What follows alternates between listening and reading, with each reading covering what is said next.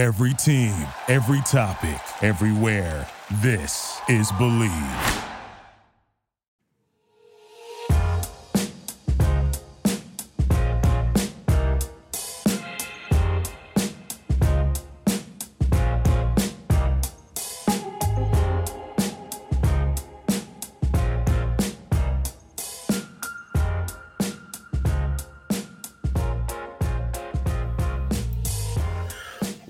Going on, everybody? Here we are for another episode of Believe in Kentucky. Look, everybody watching, we are live. You know our names if you listen, but now you can see our names. We got this cool new layout. We got Aaron Gershon for the Cats' Pause, the former UK QB, Jalen Whitlow. My name is Vinny Hardy. Fellas, how y'all doing? Good, man.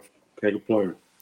Yeah, absolutely can't complain. It's good uh, having football back to talk about, going to practice, you know, three days a week, and uh, uh, it's fun. It, it means uh, we're getting really close to real stuff. So uh, just about three weeks out. So it's a good time of year. Coach Whitlow coming in in full Walker gear, but you know it's about that time, baby. So Yeah, man. We, you know, we we in the middle of it now, man. Um, you know, camp is done, and you know we're doing the scrimmages, and school started today. Uh, so getting ready for first game next week, man. So, uh, you know, we're in ground mode, man, trying to get these young men ready to play a game. There you go. There you go. We are live streaming this episode like we have been the past month or so. So if you follow us on Twitter at Believe in Kentucky, we are live there. We got the YouTube page, Believe in Kentucky Podcast, Facebook, Believe in KY. So if y'all got questions comments, throw some at us and we'll respond and read them and acknowledge them, all that good stuff. Uh, Aaron Gershon of the Cats' Pause has been at the fan day, been at media day, been at all the press conferences. We've been watching the interviews and stuff from afar, Dylan and myself. So, fellas, mm-hmm. how we feeling? What we thinking? And as far as what we've been hearing initially in the fall camp.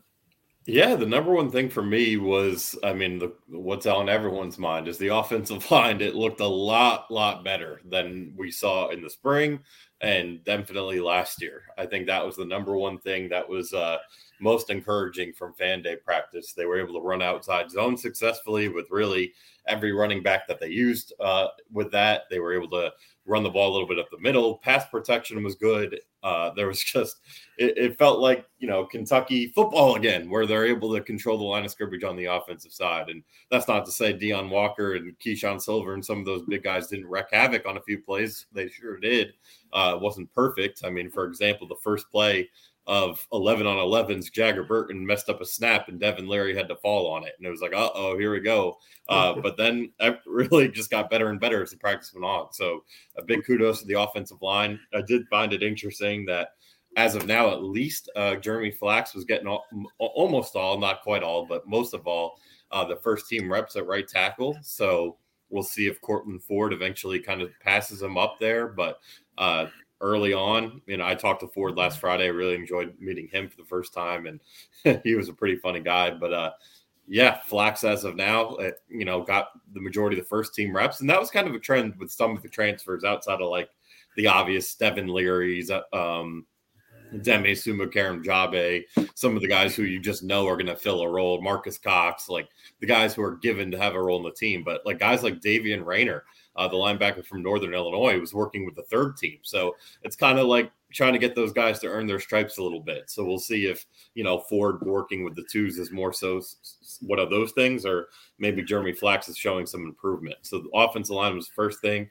Uh, and before I ramble on too much, the second thing I want to note for uh, staying on the offensive side of the ball. Um, Izayah Cummings looked the best I've ever seen him personally in practice Saturday, and that's kind of been the word on the street. Before we even got to go to practice, he's back with Liam Coen. Uh, he looks comfortable. He looks bigger, stronger, more muscular, all the above. Made a bunch of plays with the first team, second team offense, uh, a bunch that would have went for touchdowns in games. Just was a beast out there, and so was Anthony Brown, the freshman. Just continues to impress. Um, you know, heard a lot of good things in the in the spring, but then you know learned what I was doing a story working on a story on him that he was having some drop issues, and what Vince Marrow told me he's pretty good friends with uh, Maurice, um, who's his coach down there, his high school coach, who's a former uh, Kentucky player at Springfield, Ohio. I think it's at uh, I'll get the name in a second. I want to make sure I have it correct. Um, but basically, he said that you know during spring break uh, he went back to Springfield and he was catching balls. Uh, Maurice Douglas, former Wildcat, who was the head coach there at Springfield, Ohio. Um, he, he went was go, out there at six thirty in the morning catching balls, and you know there haven't been any drop issues with him here in the fall. He's going to play a role on this team. So, and you know, if you saw my story there, uh, Vince Marrow kept bringing up Wan'Dale Robinson. I don't know if that's fair or not, but that's what Vince does. So uh, we'll see. And then the last one, uh, Demie Sumo-Karngbaye, I mentioned him a minute ago, but the transfer from NC State, he's a running back on the on the depth chart on the roster, not depth chart yet on the roster, uh, was a running back at NC State, but they are using him as a running back and a lot in that slot. And he made some plays down the field. There was one wheel route that he made a great play on. Uh, chemistry he already has with Devin Leary, obviously, was uh, um, is was a plus of bringing him in and was evident at practice. So uh, he's a guy they're really high on. Both Mark Stoops and, and Liam Coen kind of gushed over him a little bit, you know, both on media day and uh, Saturday at, at, fan day. So uh, those are the my quick takeaways on the offense. We can get into the defense later, but a lot to like on the offensive side of the ball.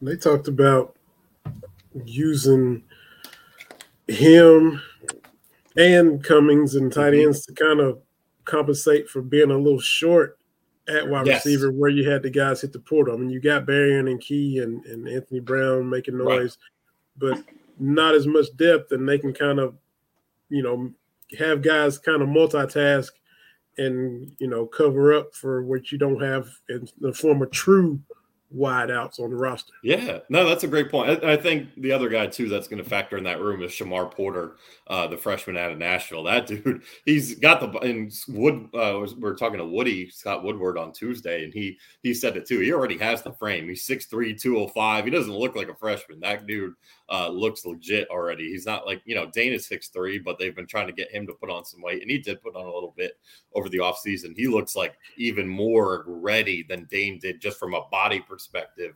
Um, than Dane did that this time last year. So, you know, I think he'll factor in. But yeah, they they, they definitely, you know, they got to get more out of Cal Crowdus and Tayvion Robinson. There's still some unknown with both of those guys. And, you know, you know what you're going to get probably from Barion Dane and feel good about with Anthony and Shamar, but you got to get guys to step up and you could be versatile with it. Might as well move Izayah and, and Demie around and get them get their hands in the ball and uh, get their hands on the ball in creative ways. Your mindset, Jalen, going into the you, know, you got you got your first scrimmage, which will be a depth chart influencing scrimmage as always your mindset is it the same as if you're a starter for a game or do you is it more pressure less pressure? How do what's the mindset going into a scrimmage and going into a game? Yeah i you know everybody's different man. I, I just think as from a player perspective the mindset should be uh to just go out and execute you know at the end of the day. You know those guys know where they are uh, you know, as far as where the coaches see them on a depth chart or the imaginary depth chart, they they know where they are. Um, and I think the biggest thing, and, and the coaches preach this, is go out and, and, execute. A lot of times with scrimmages, they don't really get too fancy with the play calls. They don't really get too fancy with, uh, you know, the scheme. They just want to see guys execute the basics over and over again, right? So who can do that at a higher rate are typically the guys that you know that you can count on. Um, so I think we know you know we know a few names that we that are locks. You know these guys are, are locks to be starters, but I think it's going to be interesting uh, with the tight end thing. It's going to be interesting with that fourth, fifth, and sixth receiver. Um, who are those guys going to be? You know, I think that's the biggest thing. Um, so, you know, you get Vince Marrow talking about Brown is like, uh, uh you know, comparing Wan'Dale, and you know that's yeah. that's a lot. That's a lot of praise right there. Uh, so I'm so he must be a guy that you know is probably behind the main two. You know, so uh, if if they're saying that, so we'll yeah. see. I think the mentality the mentality really should be uh, for those guys to just go out and play fast and execute. I think anything other than that, man, I think you put yourself in a bad situation. You just want to go out and, and make the routine plays routinely. Yeah, I just want sorry about that. I just want to add on to that. Is Anthony was Anthony Brown was working with the first team on on Saturday because Barion Brown was not practicing. He had a little bit of a soft tissue thing. Uh, we'll probably get a status update on him Saturday, but I did see him uh, with a helmet, which he didn't have. He didn't practice at all during fan day. He was on the sideline. Um, but I did see him with a helmet, and it looked like shoulder pads on when he was walking off the field Tuesday after practice when when we were let in. So, uh, but yeah, they're going to use Anthony Brown. You're you're totally right. He's behind Barion, behind D, uh, behind Dane, behind Tayvion. But Scott Woodward also said, you know, he was filling in at the at the Y, or I'm sorry, at the Z uh, for Barion on on Saturday, but Woody told us Tuesday he could play X, Y, uh, slot, F. I mean, it doesn't matter. Uh, they're going to find he's going to play. He's going to be a factor. Yeah, that's, that's good. So you know, you know, I, I think they got a good problem to have over there right now. You know, they got talented guys. I mean, you got a freshman six three two oh five coming in. I mean, I mean that's what more can you ask for? I think you know, and we talked about this a while back that this may be the best roster from top to bottom on offense that yeah. we've seen. Um, and I, I, you know, I don't disagree with that. You know, I think it may be. You know, I mean, you got potentially two all SEC guys right now at receiver, potentially. Potentially an all SEC quarterback. Potentially an all SEC caliber running back.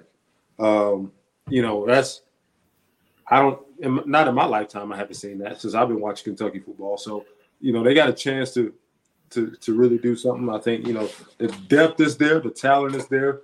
Uh, like I said, it's a good problem to have when you're trying to figure out who's your fourth best receiver or your next best tight end. You know, that's a good problem to have. Yeah. And it, it all starts with Leary too. And th- there was some rust in the passing game. I think, you know, just that second day in pads um, that we saw on Saturday, there was a lot of good, uh, but there was some rust. I know there was a ball behind Brenden Bates.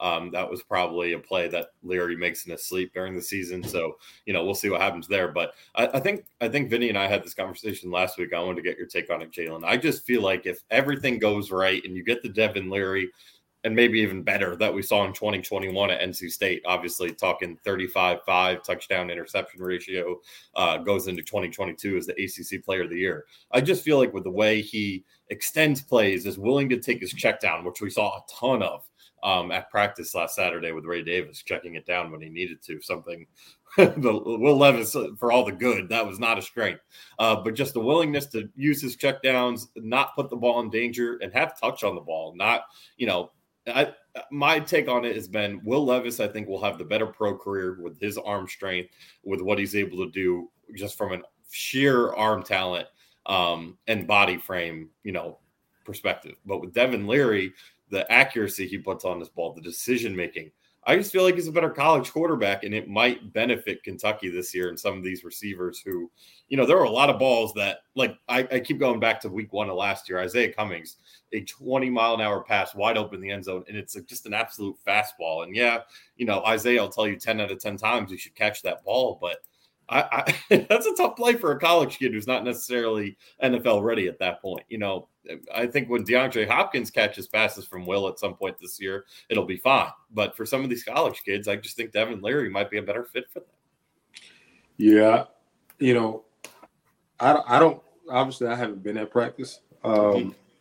but from what I'm hearing and from what I'm the clips that I see, he just looks he he looks poised, man. He yes. looks he's he he's a very mature processor, is what I, I would say. Yes. He's a very mature processor at quarterback. And, and I will say that even two years ago at NC State.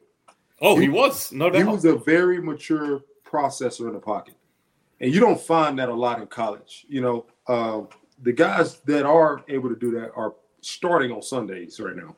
Um, he's a very, very mature processor. He's a natural quarterback. It just flows with him. Uh, he understands, he feels the game. He has really good feel.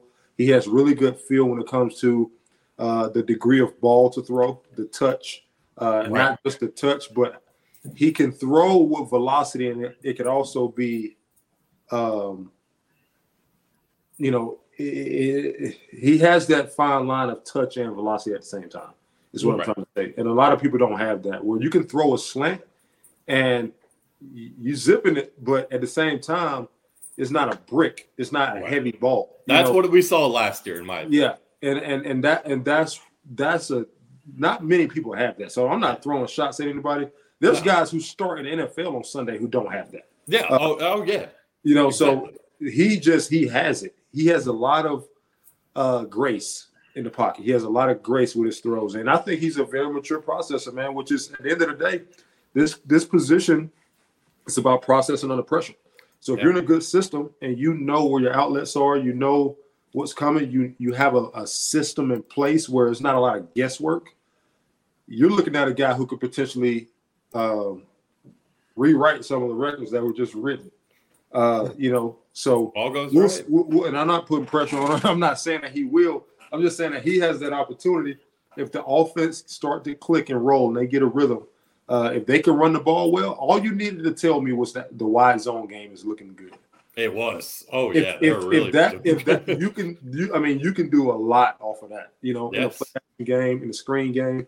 Uh, so you know I'm I'm, I'm excited to see because I man look I watched Liam Coen and guess what I do? Take notes and still yep. you know so what what can I take that I can apply to my level of coaching where I'm at. So uh, you know, I, am excited to see what happens. And like I said, I, I, think, you know, from what I'm hearing and what I'm seeing, I, I, I like the the momentum. Yeah, just to put a bow on that, what Liam has said both, I think twice now in the last two, three days, four days, whatever. Every eligible is open when Devin Leary is looking in the. That is like when he said that, it was like, oh, like okay. So I, I just that's why I keep coming back to the decision making, not going to your check down, not forcing things that aren't there. Which again, I, I'm not trying to pick on Will Levis, but I just think those were some of the things that led to some of the struggles for him. Why we saw 13 and 10 interceptions, you know, respectively, the last two years. I, I, I mean, I can't tell you how many times that the defense during that practice that we got to see how many. There were a good amount of times where the defense just covered it up really well downfield and Ray Davis was wide open, or JuTahn McClain was wide open for the check down. He hits one of them and it goes for 10 yards. I mean, it happened a bunch, and we haven't seen that. And we saw it in 21 with Chris Rodriguez, JuTahn at times, Kavosiey Smoke at times. I think maybe part of it's Liam Coen, like in, enforcing that and making that something, because Will did do it a little bit more in 21, but I just think you're going to see it a lot more. And, you know, not no one likes the check down. It's a boring play just from a football fan perspective, right? But hey, it's a smart play, and when you have some some guys who can really run, uh, like like Demie can, like JuTahn can, I think Ray can run a little bit better than he's given credit for. Uh, yeah, and if it's blocked downfield, those those are going to end up being big plays. And that, you know, it's a system thing because you see, I mean, you saw a young Jared Goff mm. able to consistently hit a check down. Mm-hmm. When I saw that in the NFL, I was like, okay, it's the system. You saw a Will Levis who wasn't that experienced, you know, get to Kentucky and was able to hit the check down more than he did last year. Yeah. Uh, and he didn't do it almost at all last year. yeah, that's what I'm saying. And, and, hitting a check down to a defensive, hitting a check down and they going 10 yards to a defensive coordinator, that's equivalent to having Lamar Jackson at quarterback. And yeah. he's you cover everything up and he scrambles and gets you 12 and that's that's annoying for defense. So you know it's a weapon to have when you have a running back who can catch a two yard route or three yard route or behind the line of scrimmage route right. and turn it into seven plus. That's a weapon to have, and to have a quarterback who can process that and become comfortable with taking those things. You know, you're dealing with you're dealing with upper level offense is what you're dealing with. So I like to see it. You know, it's one of the first things I noticed when I started studying the Rams, uh, which was how much that a young Jared Goff was able to consistently hit his checkdowns and uh, turn it into positive plays, man. So, you know, like I said, I this offense is like it is so it is so simple but complex. And yeah. they, they, and they you it's noticeable at how fast the players are playing relative to what they did last year. How much confidence they have in what they're doing relative to what happened last year. And I just and I haven't even been at practice. I just saw a few clips. So I can only imagine yeah. going to practice and actually seeing the detail of it. So I you know that's good. And so when they and you know that stood out to me too listening to the press conference, all eligibles, like you said. So for real, Jalen, we that means no decoys, like no decoys at all. what, what what I got from that all eligible that that that lets me know that you know first that he can put the ball in spots where only his guys can get it, so he has the accuracy. Right. That's one. The next thing is he's able to process and get through his progression. Uh, that's two. And the last thing is he can not only can he put the ball in spots, but they have the talent at receiver for those guys to go get it anyway. You know, when it's covered. Can you make contested catches? And we all know in this conference, the corners in this conference go play uh, high level all pro pro bowl football. So if you can if you can do that in this conference, then you can do it anywhere. Um, yeah. So that that you know, like I said, that for him, I haven't been able to watch all the interviews. I've been so busy with camp, but I didn't know that he said that.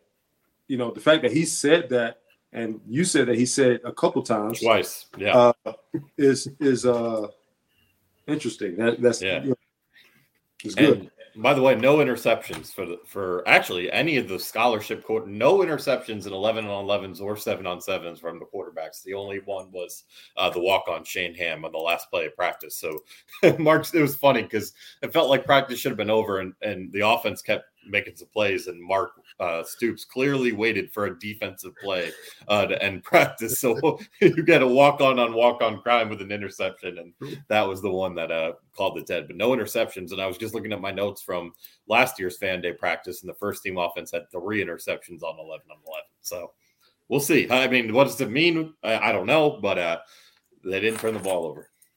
You know, when you at when you at the park at the playground, you can't lead a court until you make your last shot. So, right. You know, you got you can't end practice until yeah. You know, so, oh, as soon as that defense made a play, that that was it. That's how they do, man. Yeah. Defensive coaches. Yep.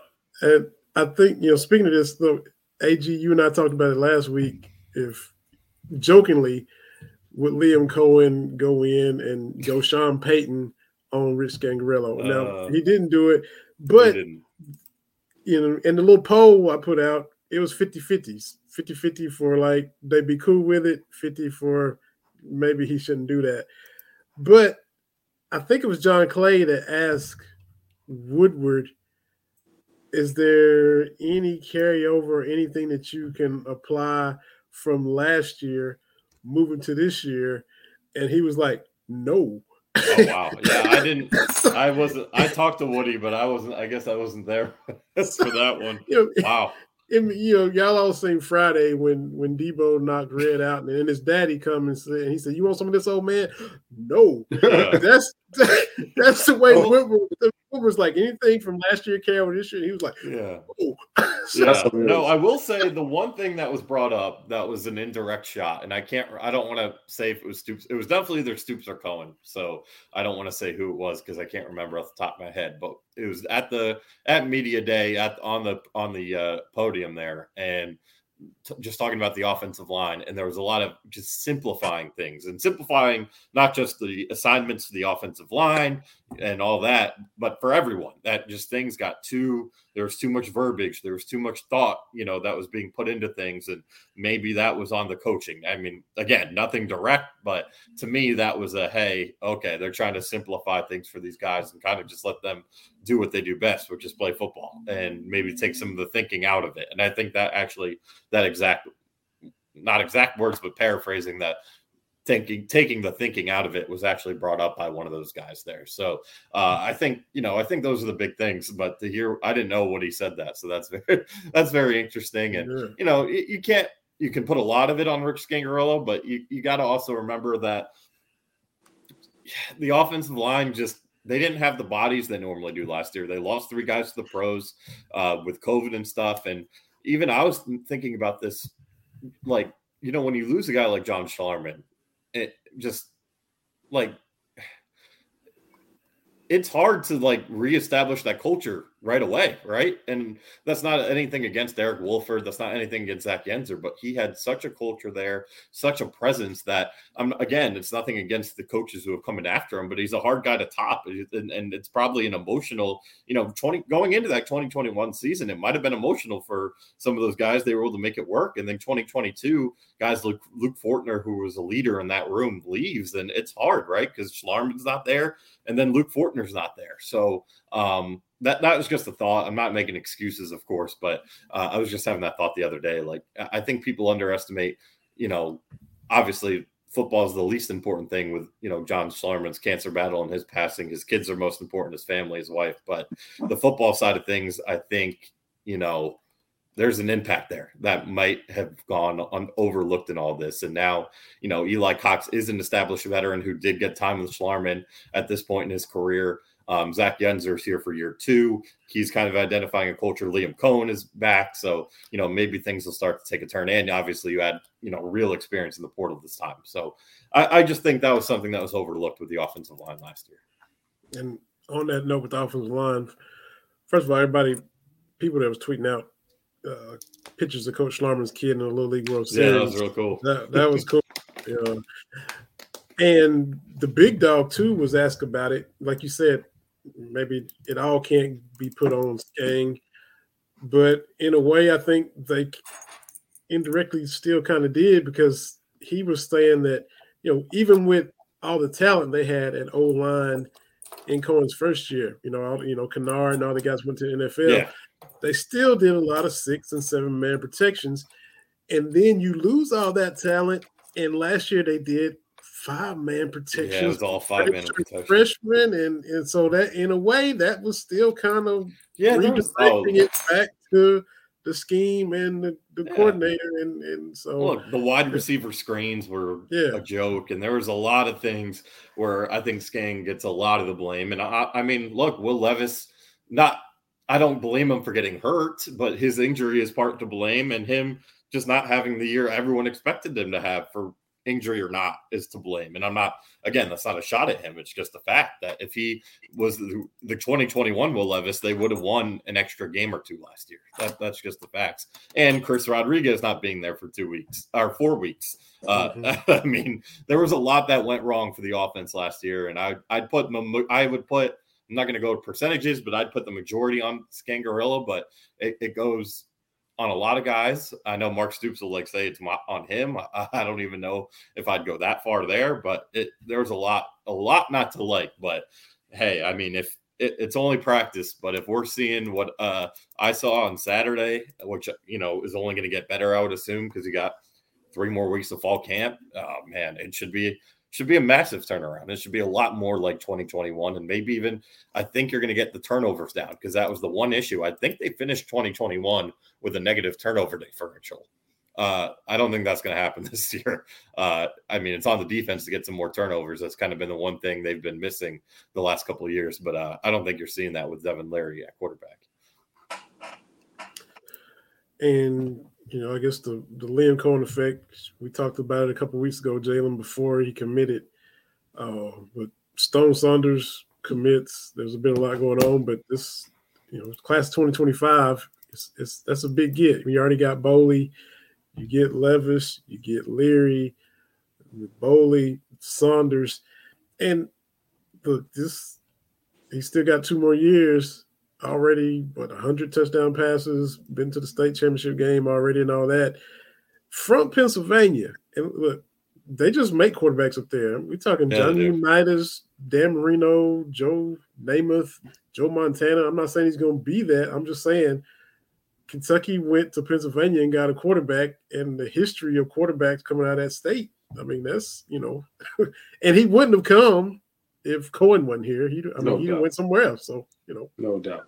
I mean, if it, it's pretty straightforward, man. If you got uh, Liam Coen recruit you, you know, I mean, it, it, there's not much else that need to be said. You know, um, to be honest with you, I mean, just look at look at what comes from that system. You know, look at how they operate, man. It's just you know, I just like I like the mix of pro style, but also uh, there's like a healthy mix of like just flat out simplicity. You know, simple stuff, running tempos or changing the tempos. Um, you know, a lot of you know, is there's a lot of seem like a lot of just like easy throws built in uh, from when I watch them. You got your good mix of shot plays, you know, six, seven, and sometimes even eight man protection shot plays. Um, you know, I just it was just a fun system to play in. You know, seemed like I, I just I enjoy watching it. It's not it's not your typical cookie cutter NFL system, and and you guys know what I mean by that, right? Yeah. Every you watch you watch the Raiders with Gruden, you watch the the the Texans. You, I mean, you just watch some of these teams. Uh, who else? I'm missing some some super cookie cutter teams. You watch the Seahawks, and it's The just like Raiders with McDaniels even. yeah, it's just it's just like, come on, man. Like, like help the quarterback out. There's like a trillion plays on the call sheet with a trillion different adjustments. Like, how can you ever? I don't care if it's your job or not. And, and maybe I'm just off my rocker, man. But um, last time I checked, there's only 24 hours in a day. Uh, and last time I checked, you only got four days to prepare for a game. Mm. Really, you know, uh, true four work days. How do you get good at all of that stuff in four days? Uh, I've, I've always questioned that. When you watch the Rams, you see the same stuff from week to week. Now, they may adjust formation, uh, motion, they may add a, a route tweak here, but it's the same schemes, especially in the pass game.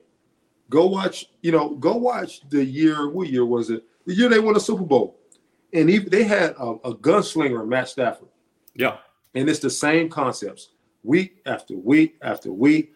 NFL teams who do this every single day still couldn't stop those basic concepts. So that that told me all I need to know. You know, so that's one thing that I think, you know, you see consistency.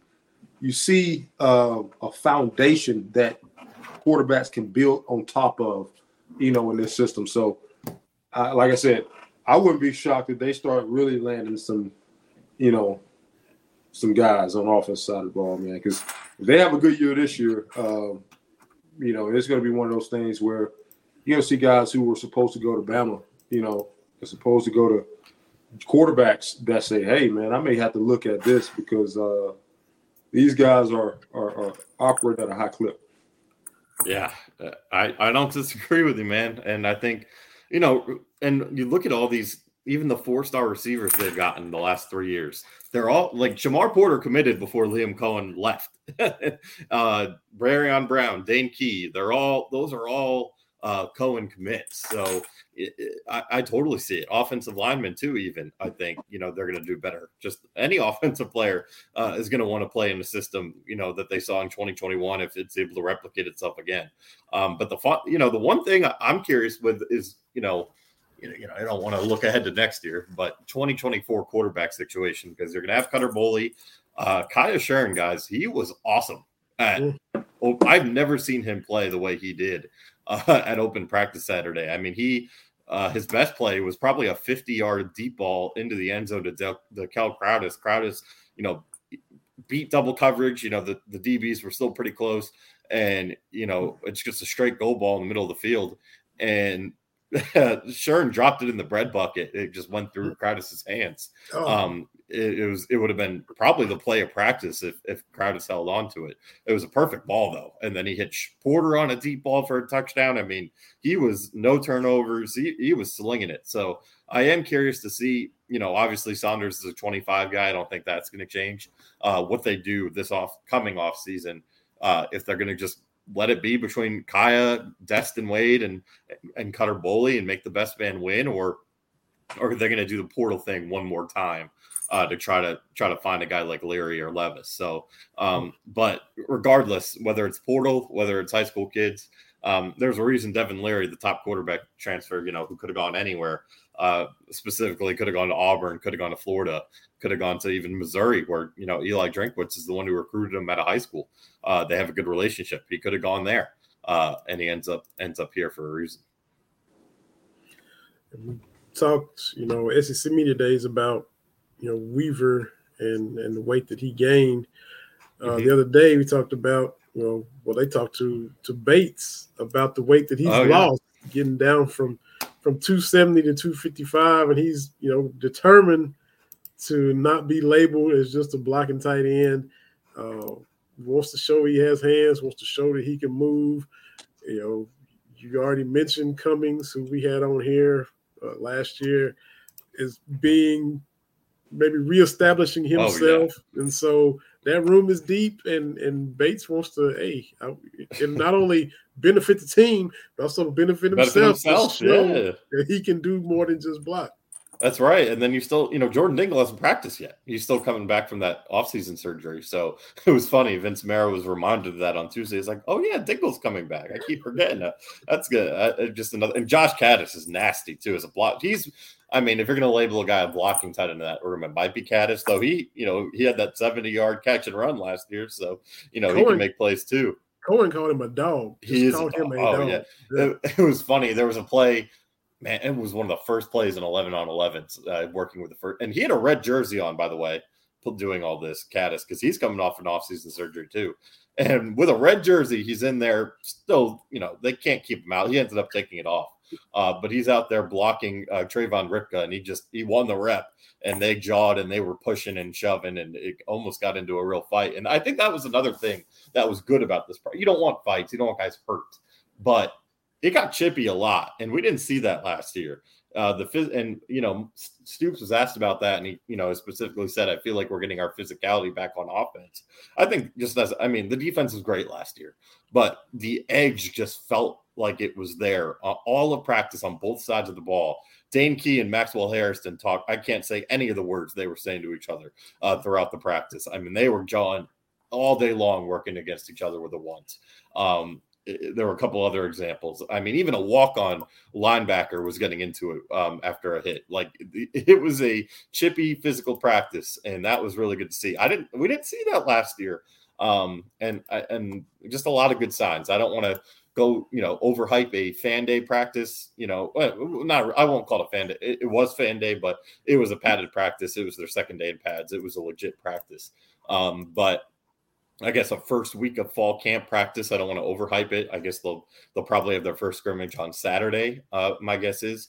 So you know, unfortunately, we won't be able to see that. But that's probably the first taste of really getting to see where, where you're at. But there there was a lot to like on both sides of the ball. I mean, you know, honestly, I think the offense probably won the day, but the defense did a pretty good job in coverage. I thought pretty much all the corners did a good job. Um, my only concern, really, uh, after that practice on the defense side of the ball is kind of the, just the same things, just making and JJ Weaver looked great. So this is taking JJ Weaver, Weaver out of it, just getting pressure on that quarterback, getting to that quarterback. I think they finished in the bottom 25 in the country in sacks last year. So that was the one thing. And then, you know, outside of Trevin Wallace and D'Eryk Jackson, uh, you got to have some guys stepping up at inside linebacker. I mean, Davion Rayner, who had really good numbers at Northern Illinois, is kind of a guy they're still, you know, when Brad White talked about it, he kind of talked about there still being a lot of developing and a lot of growing physicality wise um, for him. So I'm, and he was working with the third team. So uh, I'm, I'm curious to see, you know, how he progresses and uh, same with Martez Throw and Luke Fulton. They got to get something out of out of those, at least two of those three guys there. So uh, those are the only things I really came concerned with with the defense. But um, and then the offense again, there was some rust in the pass game, but overall, man, it, it looks like a much better football team than we saw last year at this time. and you talk about stuff getting chippy, know, and both sides. Well, last year, as as you and the media documented, there was nothing to get chippy about. It was No, such the a, defense just was- dominated. It was such a struggle for the offense Yeah. to do anything. Like you said, they were they were getting dominated. What what they They got were to getting laughed at last year. what they got to get chippy about. I mean, Right. so this year, like you said, their edge is back, and you know they they can pop off and you know talk that talk too. So yeah, Yeah, and day it, it was a very even practice. I, I, I again, I would give the offense. I'm probably biased with the offense because I haven't seen good offense from Kentucky like that in a couple of years. Uh, but uh, yeah, man, it was it was very very encouraging. I don't know how anyone could walk away from that practice and not be not be pretty encouraged by what they saw. Stoops gonna ban you from the next press conference. You bias towards offense. You won't even, Wow. your credential get revoked now. No, he's he's, he's been in a, he's been in a good mood too. He's upbeat. You can tell he uh, and again he's doing he's doing exactly what I thought he would. He's being very careful about hyping up this team, but he's also there are times where it peeks through, like when he's talking about Demie Sumo-Karngbaye, like yeah, he got really excited about that kid. Like there are times, and Devin Leary is always excited to talk about. So you know, at times you could see that excitement peek through. So uh, I think I think they're a dangerous team. I, I truly believe that, not just because um, I'm covering them. I just from what I'm seeing, uh, it, compared to last year, it it, it, it looks the part to me. And looking the part, you know, we we talk about and see Big Game Boomer put list out all the time, and AG, you just flat out tweeted that you don't agree with a lot of his list. True, yeah. like uh, you know, fan base, restaurant, best college town, you know, all kind of different lists. Stadium real polarizing, real polarizing. So he knows he's going to get a big reaction one way or the other. Well, he put out his, you know, best college football podcast for each school, and for the second year in a row, Bleav in Kentucky is his best college football podcast.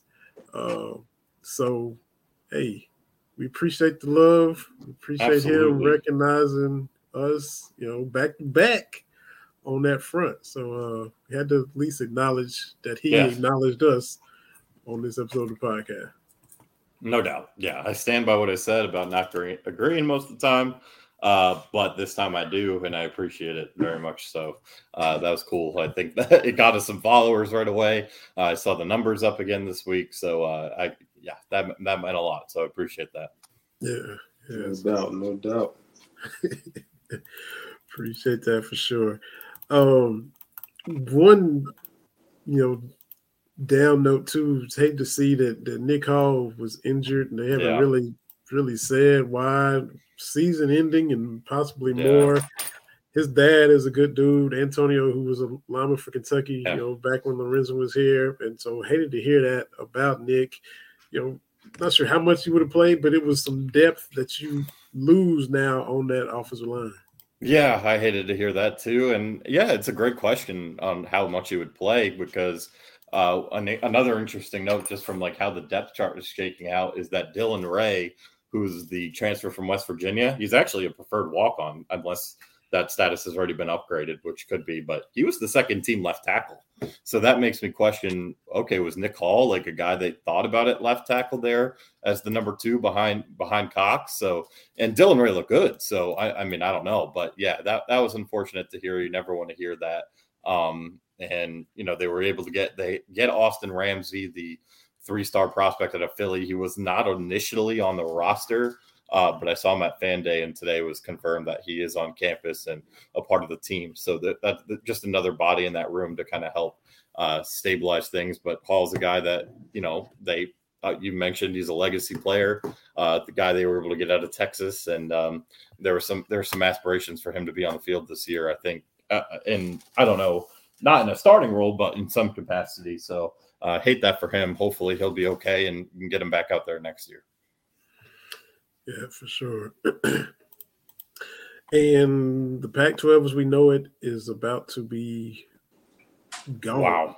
Unbelievable. Y'all, man, y'all thoughts on all of that. It's been getting crazier little by little, but now that you know, when when Arizona and, and all those Utah went to the Big 12, Washington, Oregon leave, and now you got to pack. What was it? Four teams left out there after this year. You have a you have a pack of four. four. pack four, yeah. They're in pack of four. Pack of four.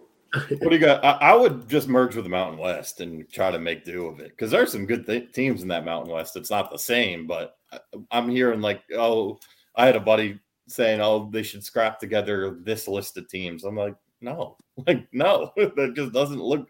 I would just do it. I hate it for the four teams who are kind of left out of it, but I hate it as a whole. I mean, the Pac-12, you know, it's. I know they haven't had much success football wise from a playoff standpoint, but yeah. Pac-12 after dark, the tradition, the basketball tradition, really, uh, even more so to an extent. Like it sucks, and uh, college sports is going to look a hell of a lot different starting next year. Mm-hmm. Yeah. And the travel, holy crap, do I feel mm. bad? Not for the small sport athletes, uh, like tennis and soccer and those kids who are going to be expected in class on a Friday after they play, you know, after Washington plays a soccer match at Piscataway against Rutgers, and then they have to be in class the next day, man. Like that's, uh, yeah.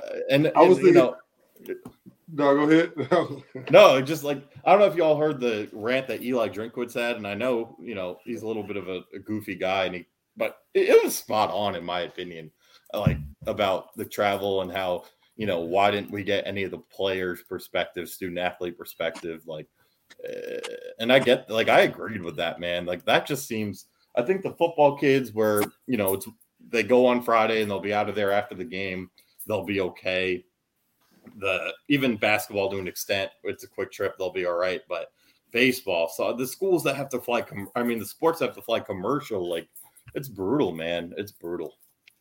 Yeah, man. You get you get uh, men's soccer going to play Rutgers uh, from UCLA or USC, man. That's that's and, gonna be brutal, man.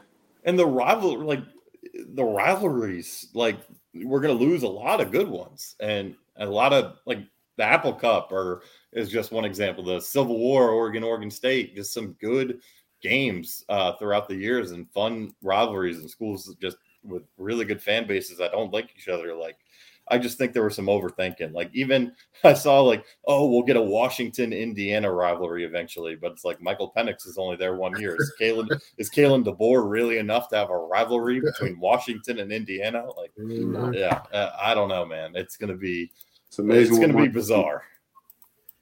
It's amazing. It's amazing what potential potential earnings can uh, make you do, man.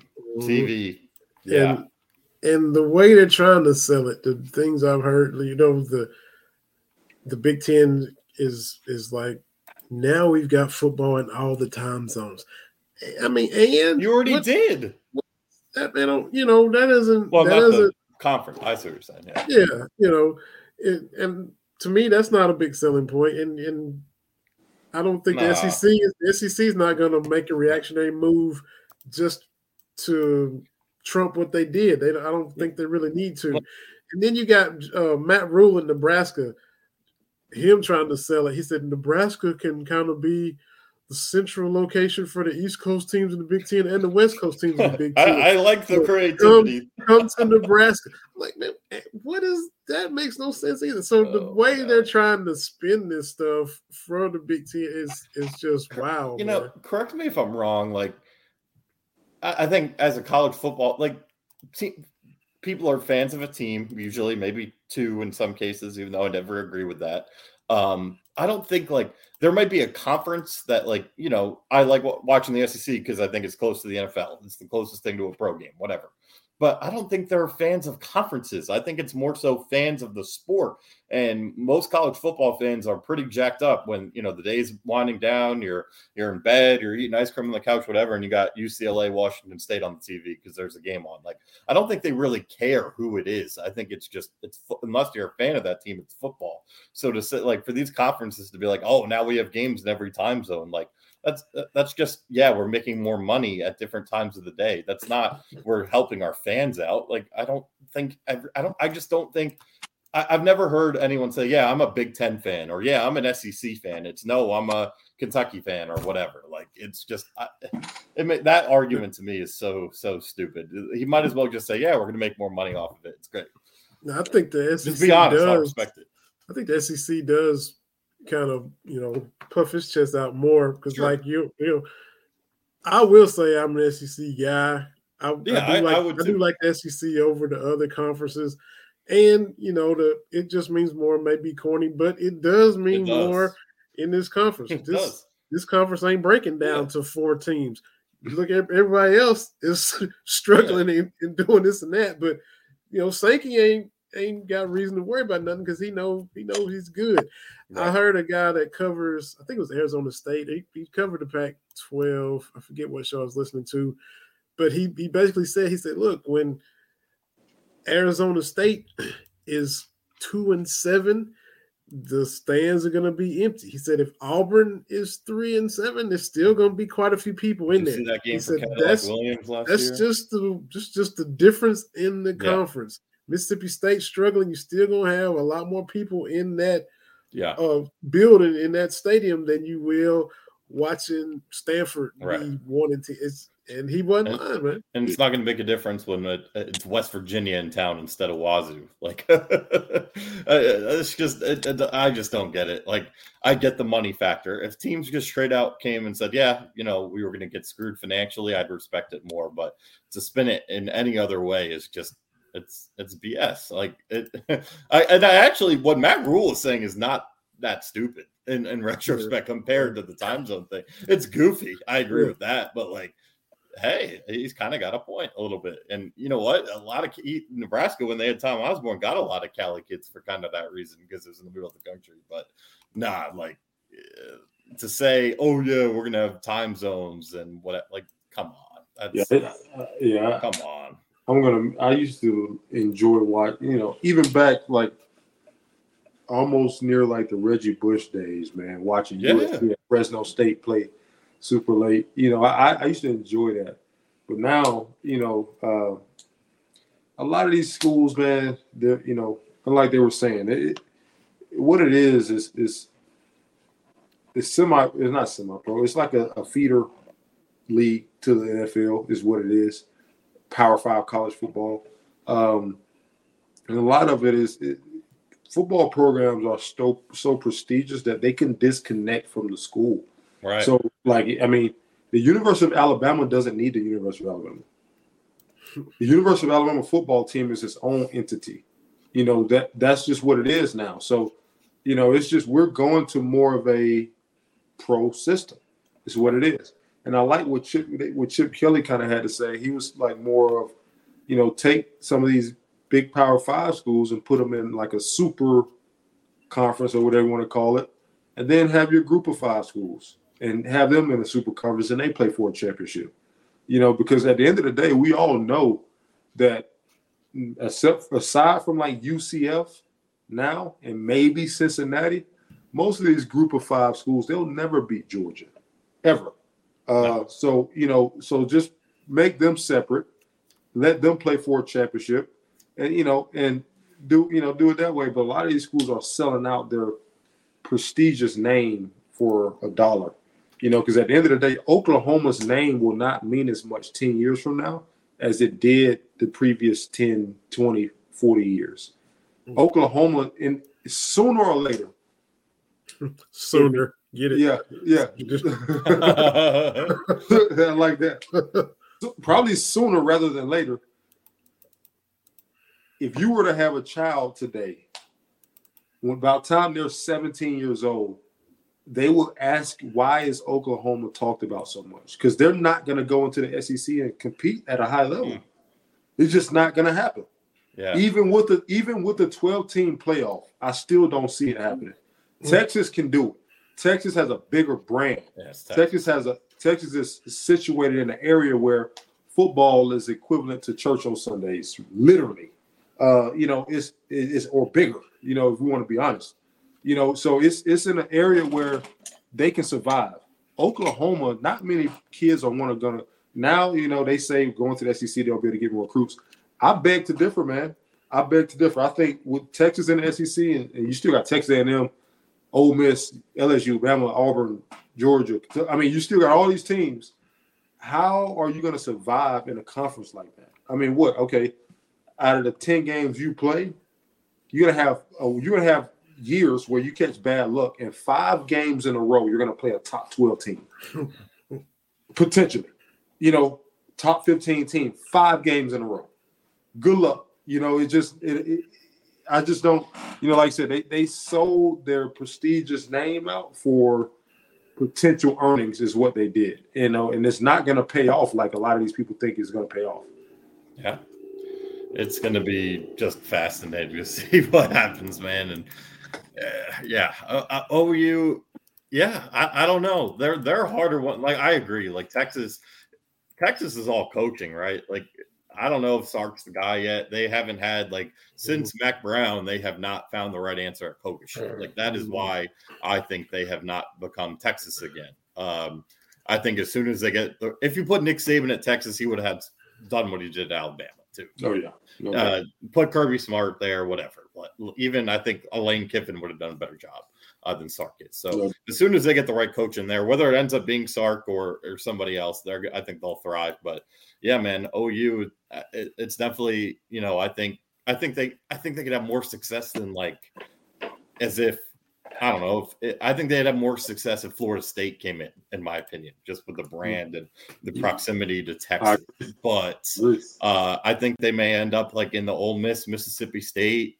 You know, maybe I mean maybe a little step ahead, maybe closer to maybe knocking on the door of the Florida Tennessee camps. But I, I don't. I just don't see them becoming touching Georgia and Alabama ever. No. Like like Jalen said, I just I don't see it. I think they're just going to be another. And I don't know if Venables is the right coach there either. By the way, that's another thing too. Right, right. Absolutely. Yeah, I think it's I think it's just a bad time for those two schools to transition. like I think OU, like Oregon going to the Big Ten, they're in great shape. Oh, USC, if they could, if uh if if Lincoln Riley decides to coach defense or get a coordinator on defense that actually knows defense, uh, they'll be fine. Uh, Washington will be fine, but like some of the schools that are moving, like they're going to get smoked. Even some like Arizona and Arizona State are going to get smoked in the new look Big Twelve, dude. Like it's truth. I like oh, oh Oklahoma State and Baylor will tear those teams apart. Like no doubt in my mind. Mhm.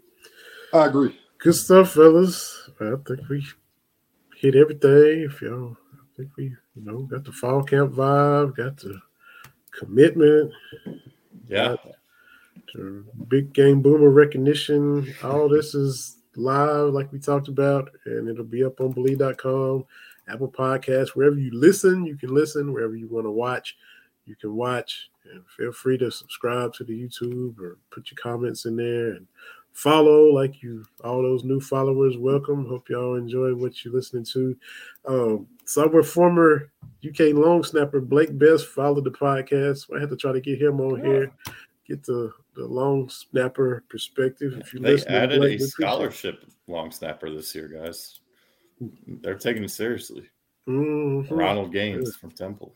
Here we go. Here we go. Get Boulware coaching that all up. So hmm they ain't playing. They ain't playing. No, But uh, don't forget, we got merch too. We got Cat Daddy shirts. Jalen named them. We got blue, white, and gray.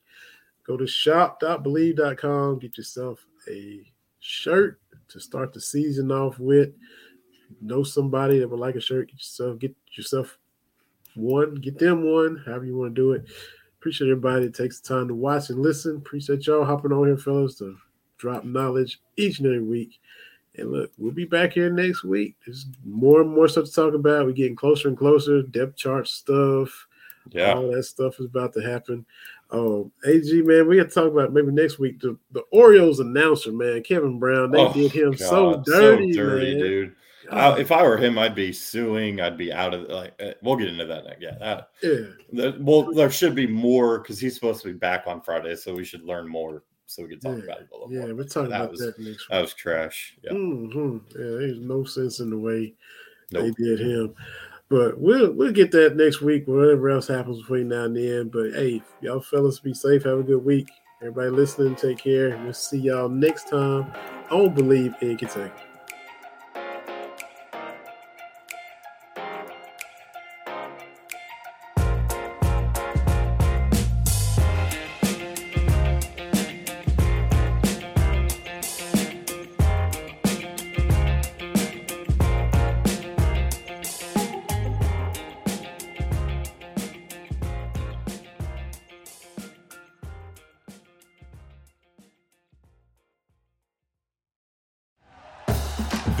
Listening to Bleav. You can show support to your host by subscribing to the show and giving us a five star rating on your preferred platform.